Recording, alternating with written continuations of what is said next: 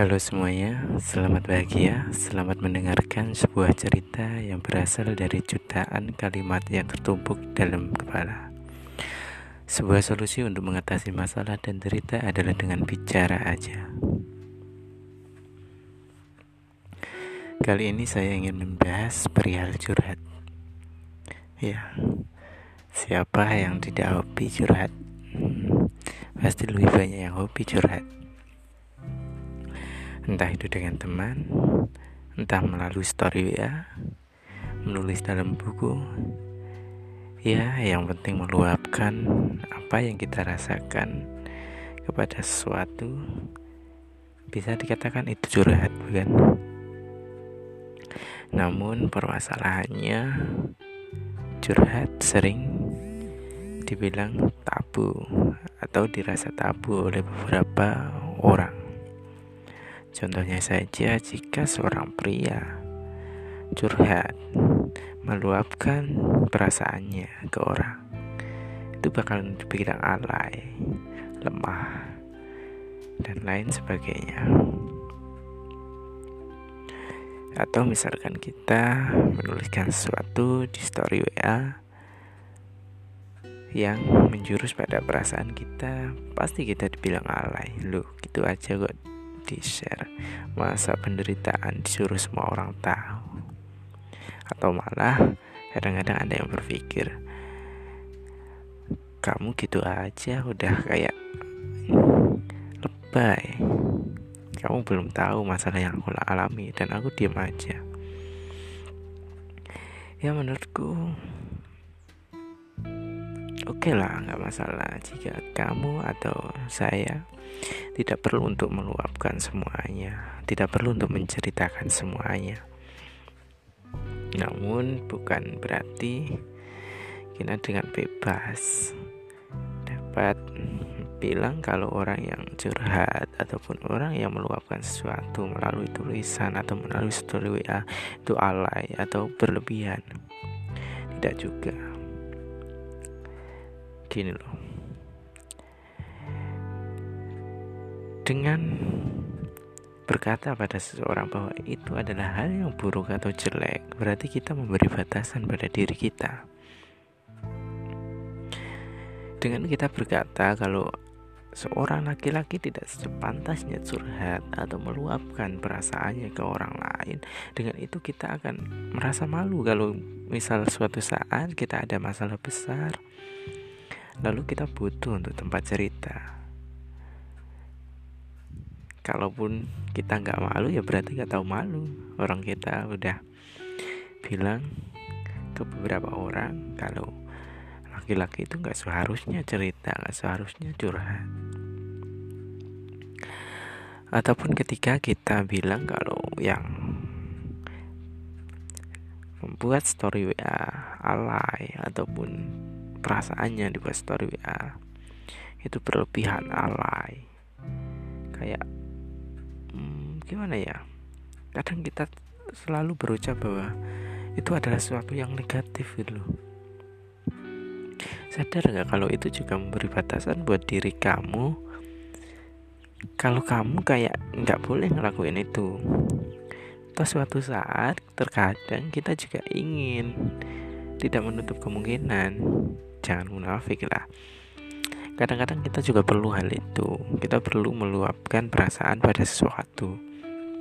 Entah melalui tulisan ataupun apa pun itu. Atau misalkan ketemu catatannya temen yang menuliskan tentang kehidupannya ataupun semacam diari lah. Wih gitu aja tulis kalau perempuan mungkin sudah biasa kalau cowok pasti kayak gitu. Oh kayak cewek loh itu kayak kayak ngebatasin diri kamu. Kalau kamu kayak nggak boleh kayak gitu dengan kita banyak menyinyirin orang nyinyir kepada orang berarti itu kita semakin banyak batasan. Kalaupun kita tidak menganggap itu batasan berarti nggak tahu malu dong. Udah bilang kalau kayak gini kayak gitu. Tapi kita sendiri ngelakuin gimana menurut kamu? Ya. Ya biarin lah kalau kita kita nggak seperti itu ya wes. Biarin kalau ada misal laki-laki curhat biarin aja. Kalau kita nggak seperti itu ya wes kita kita carilah kesibukan yang lain. Atau masih ya, banyak hal positif yang bisa kita lakuin daripada kita nyinyirin orang kan? Lo ngapain laki-laki curhat? Ataupun lo lebih banget sih masalah kayak gitu aja kok. Ya wes lah kita masih banyak hal positif dengan mendengarkan. Ataupun ketika kita jadi tempat tempat curhat ya didengerin aja. Toh itu menambah wawasan kita kan. Kalau kalau ceritanya lebih buruk berarti kita dapat lebih bersyukur. Kalau ceritanya enteng-enteng aja ya sudah. Kita kasih solusi karena kita karena kita kan udah kalau kita menganggap cerita orang itu enteng masalah orang enteng berarti kan kita udah ngalamin yang lebih. Berarti untuk memberi solusi atau memberi nasihat menjadi teman bicara yang baik itu sangat mudah untuk kita. Atau misal teman kita ada yang buat story WA tentang perasaannya galau atau kayak gimana. Ya wes gak usah diomongin gitu loh biarin aja. Kalau kita ada solusi ya dibales lah. Siapa tahu dia benar-benar butuh bantuan kita. Dia benar-benar pada fase yang galau banget gitu. Kalau kita nggak mengulurkan tangan dia bisa-bisa stres atau kayak gimana atau depresi mungkin. Kalaupun kita nggak bisa ngasih solusi ya nggak usah kita ngomongin hal yang negatif kita bisa ambil kegiatan positif lain. Yo manfaatin cerita mereka nggak apa-apa lah. Misal buat sesuatu dari masalah mereka buat evaluasi diri kita buat belajar. Misal mereka ada masalah terus mereka udah ngelakuin gini kayak gitu dan itu masih gak kena itu bisa buat evaluasi kita. Semisal kita menemui masalah yang sama kita udah tahu tuh bahannya untuk menyelesaikan. Oh kemarin temenku nyelesaiannya gini tapi gagal. Konsekuensinya kayak gini. Nah kita kan punya banyak referensi. Daftar pustaka kita tuh banyak dari situ. Hmm, untuk saat ini nggak tahu ya. Teman-teman itu kayak banyak banget orang yang bilang ini alay lebay berlebihan gila. Kayak mereka nggak nggak pernah ada nggak pernah dan tidak akan pada fase itu. Ya yang aku sayangin atau yang aku takutin mereka suatu saat berada di fase itu. Fase pengen alay atau pengen lebay. Gimana itu? Mereka kayak menjilat ludah mereka sendiri kan? Seperti itu. Ya mulai saat ini cobalah kita berpikir untuk melakukan hal yang positif, merespon dengan positif segala hal. Yang penting kita tidak ke arah yang negatif. Maksudnya di sini kita tidak ikut dalam kenegatifan. Semisal kita tahu omongan-omongan yang jelek lah, misal buat story jelek atau gimana. Ya oke lah kita kasih nasihat jangan ikut. Nanti di podcast ini bilang menyikapi segala hal dengan positif atau apa nanti takutnya malah masuknya beda.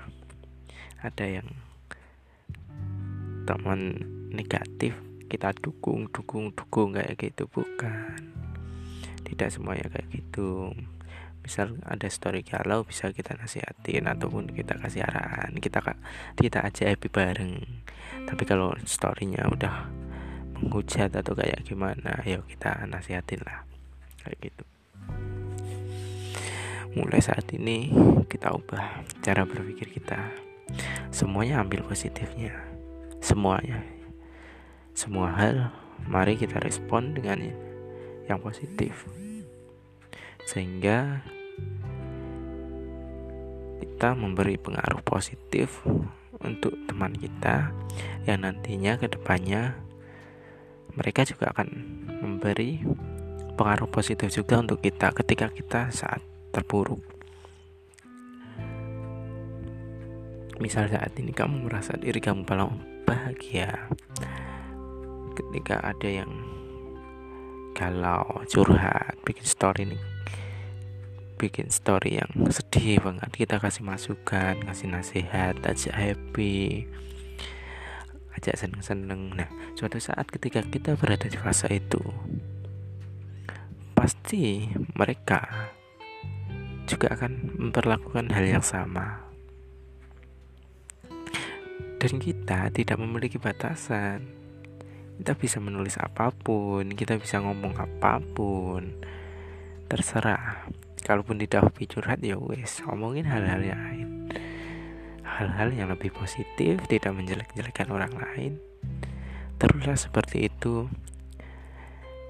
Sehingga hidup Anda dan hidup orang-orang di sekeliling Anda menjadi selalu positif.